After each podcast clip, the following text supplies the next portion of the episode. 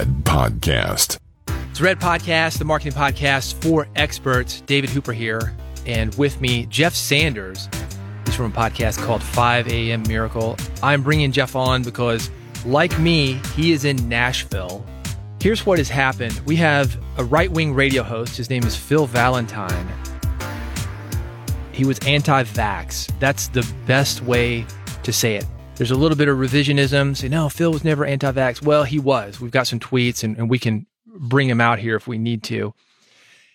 He actually got COVID. He's in the intensive care unit of a hospital outside of Nashville. That's why I mentioned that Jeff and I are here in Nashville because there is a difference between in a city and outside of the city. But he broadcasts out of Nashville. He's known for being from Nashville. And this is something that we are facing right now as independent broadcasters, creators, in that people are looking to us for correct information about things like vaccines, about things like COVID. A lot of people are distrustful of the mass media and they're getting their information from things like Twitter. So I wanted to bring Jeff in and talk about what we are doing, not in just this situation, but in other situations to make sure that the information that we are giving to people is accurate, that the guests we bring on are credible and have accurate information themselves. Because I think this is a situation that you can get into. You can imagine it's awfully embarrassing for a right wing radio host who's anti vaccine, anti COVID. Oh, it's not going to affect me to come down with it. And he very well might die. That is how serious this is. He has to have four units or less of oxygen to get out. He's on 40 units of oxygen right now. So he's a long way from being where they're going to release him. And hopefully, eventually, he will get released. So, Jeff, let's talk about this. You interview people a lot, almost on every episode. Let's start there. What is your process for vetting the guests that you have it's a process. I mean, I've interviewed, I just uh, finished 256. So I've done a few of these things in the last eight years.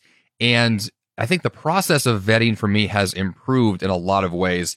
Primarily, the method is I make sure the person is a real person. Most of them are authors, they have websites, they have a brand, they have something online that I can research and discover more about them.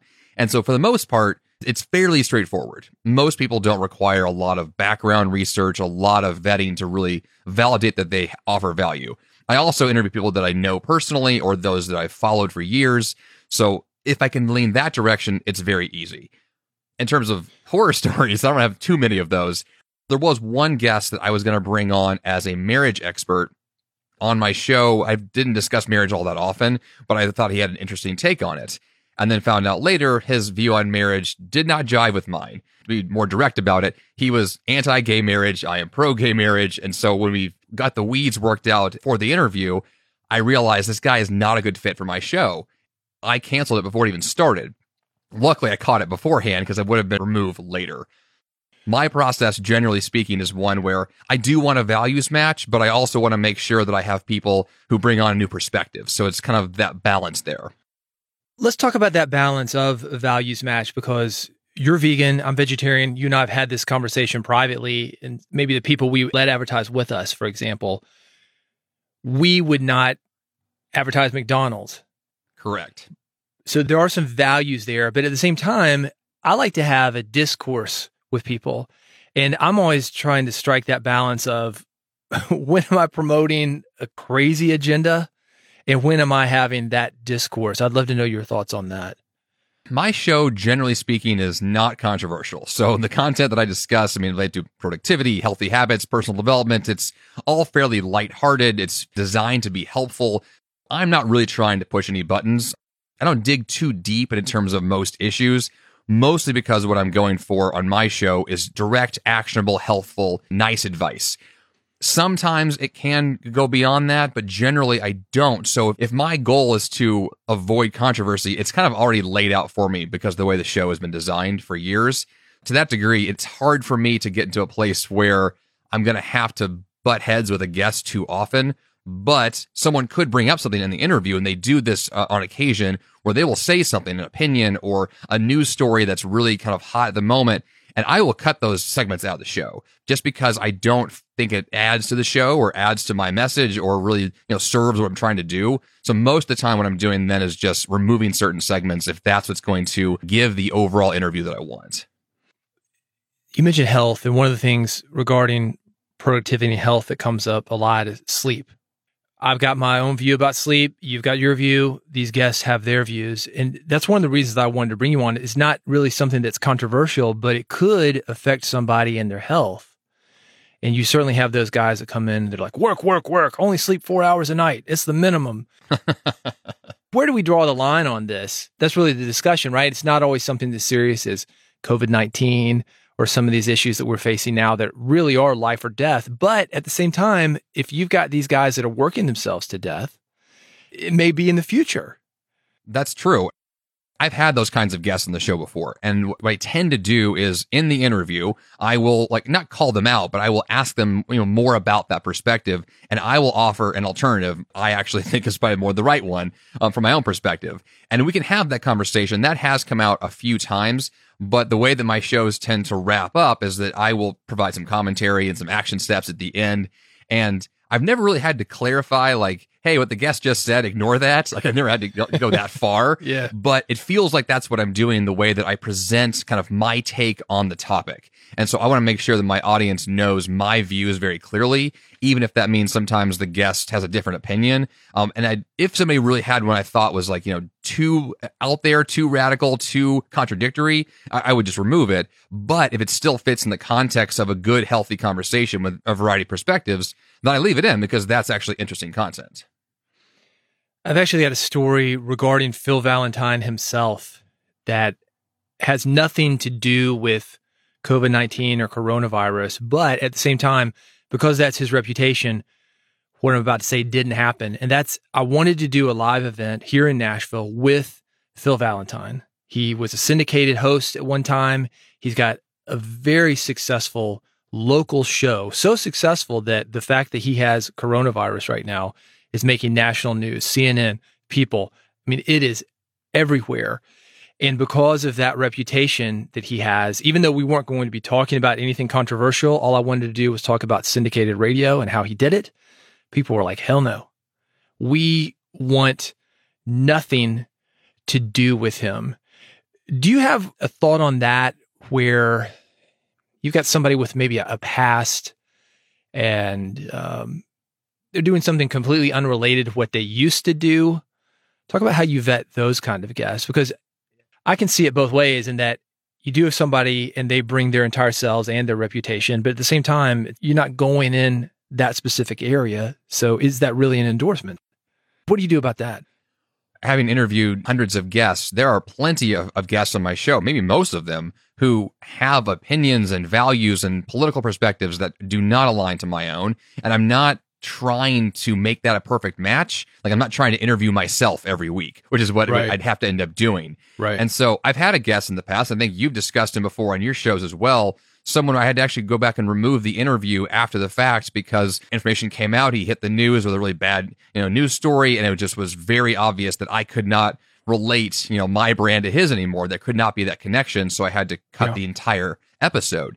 And you know, that's only one time that's ever happened. It's very extreme. It's unlikely to happen again. But the way that I see that is that there are plenty of people who will be on my show who will have histories and backgrounds that I won't know about at the time, and I may never know about it. And so, generally speaking, it's okay and it works just fine. And I'm not trying to have perfect guests on the show. I really just want to have people who will bring, you know, their latest book is a good fit for my show. Awesome. Come on, let's talk about it. I don't need their whole life story to be, you know, roses and a perfect fit. It's really for me just like, can you bring value to my audience now? And as long as you don't have some ridiculous backstory that someone's going to find out about and make me look bad, it's generally fine. Yeah, let's talk about that guy. The situation is this he didn't kill anybody. And actually, I have interviewed people who went on to kill people. And we'll talk about that in a second Ooh. because that one I'm thinking of in particular, I left up. But the guy you and I are talking about, here was the reason that I removed it. He had abused some underage boys at a Christian, which is very important, a Christian camp. Some people had accusations and there was some evidence that I felt was credible. I know you felt it was credible. You mentioned you took this episode down. Yes. And I felt that what this guy was doing, being a Christian author, he was in the Christian business as a manager for a very well known Christian speaker and author. He also had his own books. And I felt there was some revisionism, and he was really using me to whitewash his image and portray this person he obviously, turns out, was not. And that is the reason that I removed it. I would have removed it based on the crime anyway, but with the guy who went and killed somebody, for example, and I've certainly had a lot of people that have been arrested for drugs and that kind of thing, being in the music industry, because that's a lot of what I broadcast about. They're upfront about it. So I don't take that down because they are who they are. But I, I don't like being lied to.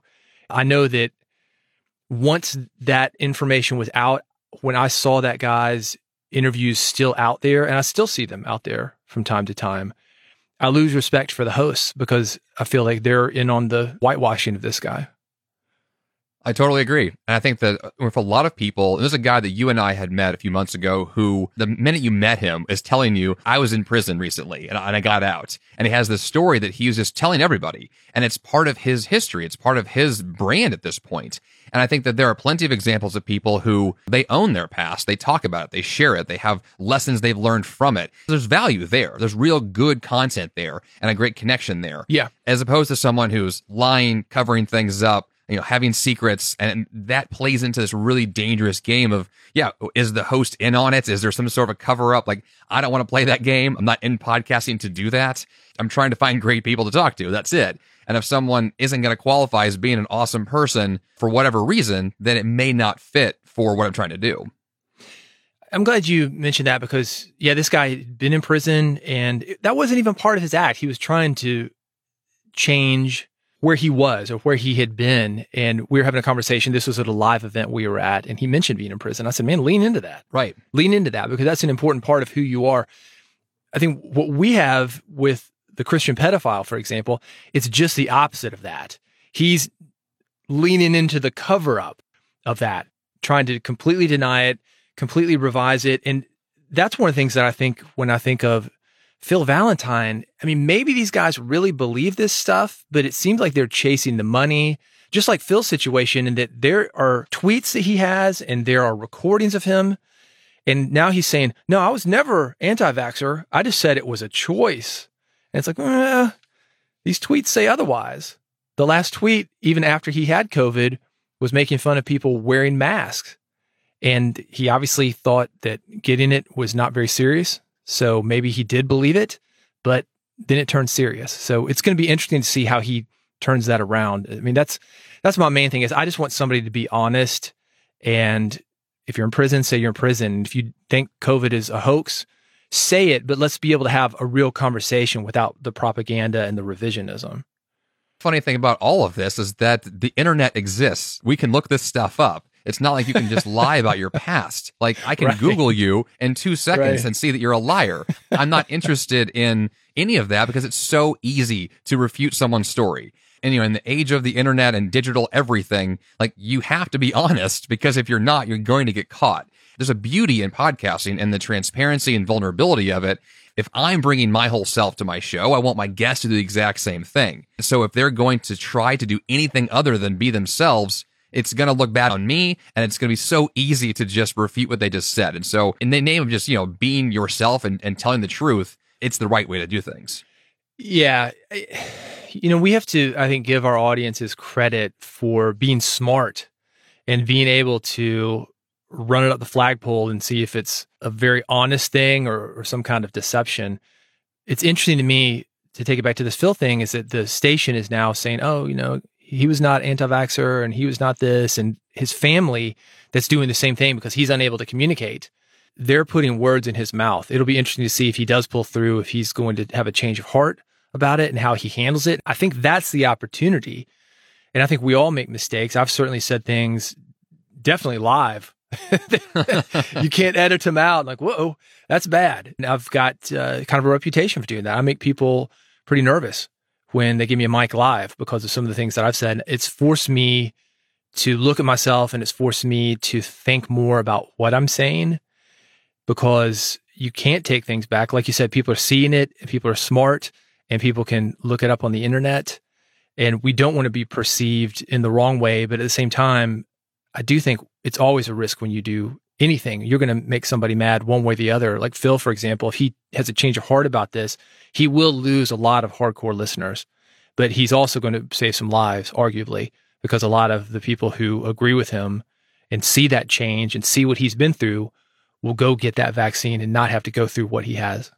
He has a chance to rebrand himself if he chooses to or choose to double down on his previous statements. And it's just that question of who do you want to be going forward? We all get the chance to rebrand ourselves all the time. And especially when you have an audience to speak to, like you have the chance to retell your story in a new way, acknowledging that you have made a shift. And with him, it's pretty obvious why it would have happened if he goes that direction. So I think, yeah, we all have the chance to do that. Will you do that or not? And I, I hope that someone like Phil would do that. I think it's hard, especially as we get older, the beliefs that we have, they're more ingrained within us. And when we're sharing those beliefs with a podcast audience or broadcast audience, YouTube, books, blogs, I think that can be difficult to change because you've got all these people looking at you and you're going to get criticism. So to wrap this up, here's what I'm curious from you, Jeff. What is something that you have changed an opinion on recently?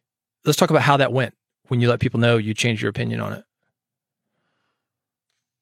That's a good question. I would say recently I've changed my opinion on intensity, the way that I approach my life. I think that my brand, as a, an example here, started off with me basically promoting a super intense, hardcore, work all the time attitude. The guests that would come on the show and say, don't sleep. To a certain degree, that was me. Yeah. to a large degree, uh, that's not me anymore. Yeah. And I'm really glad that it's not. but at, this, at, the same time, I've had to slowly but surely shift my messaging and my show. I just recorded an episode earlier today that I put in really soft music and it's about meditation and mindfulness. and I have this very intentional shift in the way the show is being presented of one where I'm not yelling at anybody. I'm not super excited. And I think because it has backfired on me. I mean, I have a story of four years ago being in the hospital because of a panic attack. Yeah. You had a Phil situation. Yeah. Yes. Like very intense, like smack in the face moment.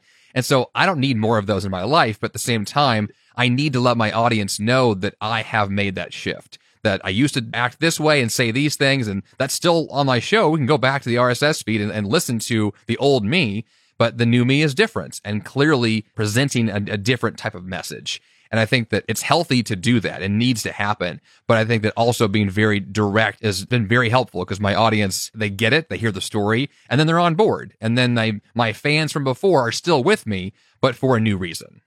As people who have lived a few decades, we should be changing. You should be changing as a human. If you have the same beliefs that you had when you were in high school and you're 50, 60, 70 years old, I question whether you're really living or not it sounds so stereotypical. We've seen those movies, you know, where the guy from New York goes back to the old small town and he's got those guys that are at the bar and they're the same people he saw 20, 30 years ago. They're still hanging out there. They haven't changed. They haven't done anything that's different.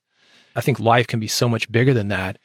And with that said, I think we can help people to do that. I know for me, I've certainly changed opinions on a lot of the new stuff that's coming out as far as non binary and trans people and you know, not that I was homophobe or transphobic. I, I had a, trans roommate in the 1990s, uh, and I knew it. But what I didn't know is I didn't know the word transgender.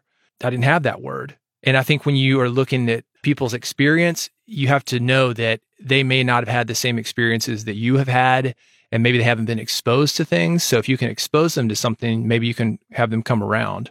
Not that you're even trying to change people's minds, but I think throwing it out there can allow them, if they want to, to change their mind. I totally agree. I think there's a lot of opportunity to do that, to tell new stories and to tell them in new ways. And then everyone can, you know, to a certain degree, have that eye opening experience that, yeah, there are other ways to live and other, other opportunities to have. And I think that there's, yeah, a lot to be said about having those kinds of conversations. So let's wrap it up. Vet your people, ask friends that have interviewed them do a search on the internet. If you get that bad feeling, I would say that it's probably better to maybe approach with caution. You can do the interview, but maybe not necessarily release it if you're getting that bad feeling. It's always okay to change your mind and you should be changing. Also realize that you can go back and delete things. If you have to do that, if you've got to change your mind, it's okay to change and be upfront about it, not do that secretly. I agree. Any other thoughts? You're so good at wrapping things up. And we did this off the cuff. It's happening right now. It's like we're watching this in real time. Like I said, it's national news. I said, we've got to get together and talk about this. This is something that so many experts and so many podcasters face on a daily basis because people are watching us and it's scary. From the perspective of having a brand and wanting to do what you just mentioned, this idea of evolution over time, that you've lived a few decades and you should change. I feel that there's an obligation almost on my part to grow over time and talk about these things on the show and to be more open with these changes and evolutions that I'm going through so my audience can follow along as they're changing as well. And there's an opportunity for all of us to grow. I'm a huge fan of personal development, a huge fan of looking for opportunities to improve myself.